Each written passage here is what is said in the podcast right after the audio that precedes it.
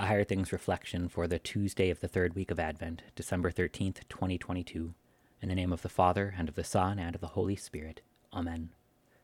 Behold, the judge is standing at the door. James 5 9. In the name of Jesus. Amen. Yikes. This text sounds a little too scary for Advent, but here we are, 12 days from Christmas. Maybe we ought to temper the strong, judgy language. Nah. Instead, let's dig a little deeper in as to who the judge is and at which door he stands. What else is Advent than the first coming of our Lord, the breaking in, the deluge of life giving flood of Jesus' blood that covers the sins of all the world?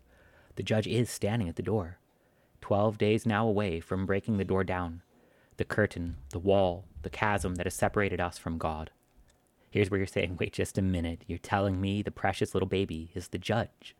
This precious little child is standing at the door looking to bust it all to pieces and break into the prison of this fallen world to breathe our poisoned air and dwell with us in our sin, death, and filth. Amen. That's precisely what St. James writes. He writes about farmers waiting for the precious fruits of the earth. He writes about waiting for early and late rains. And behold, here in the dark doldrums of winter, the stark, bitter coldness, the ever darker days of December, we prepare again to celebrate the birth of the Judge, the birth of the just one, the justifier. The wait is over. The fields are ripe. Into the darkness and dwindling light comes the light of the world, Jesus the Judge. But notice, dear saints of God, how he comes to you, lowly, a baby, not pounding down the door, but instead breaking into a silent night, barely a whisper, a murmur, or even one in Bethlehem who will notice that the Judge is on the earth, past the door, dwelling with us as our Savior, come to judge us not by what we have done or failed to do, but to judge us according to what he has done for us. This is his first advent. The Savior comes meek and mild, lowly, our judge. Our Savior comes as a child. Surely we can see how he is slow to anger and abounding in steadfast love. But this judge, Jesus, is steadfast in his meekness. The Savior comes willingly to bear your sin, to suffer and to die, to bleed his own blood to save you. Yes, the judge is at the door, but the judge has come to willingly be judged for you. The innocent one became your sin, died as the guilty one in your place, and has bestowed to you by simple water and word his own righteousness, innocence, and blessedness. Yes, he's at the door to tell you today, tomorrow, and forever, you have been judged already, judged innocent, forgiven for the sake of Christ Jesus. In the name of Jesus, Amen. O Saviour, rend the heavens wide. Come down, come down with mighty stride. Unlock the gates, the doors break down. Unbar the way to heaven's crown. O Saviour, rend the heavens wide. Stanza 1.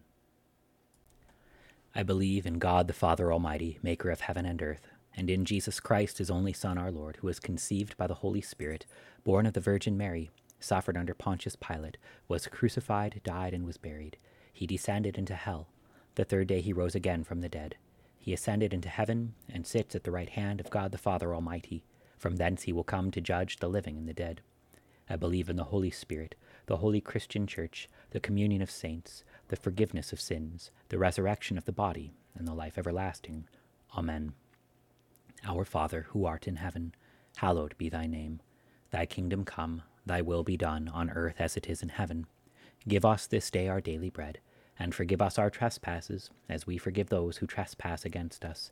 And lead us not into temptation, but deliver us from evil. For thine is the kingdom, and the power, and the glory, for ever and ever. Amen.